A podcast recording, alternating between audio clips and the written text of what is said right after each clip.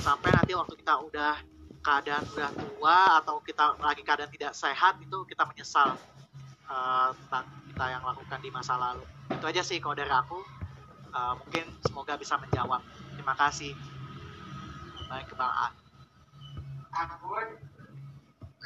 Oke, terima kasih Kak Danang, Karyo. Uh, luar biasa sekali ini, ramai banget pertanyaannya. Ini pasti uh, semuanya juga banyak pertanyaan baik dari guru baik dari siswa. Oke, kita lanjut ke pertanyaan selanjutnya ya.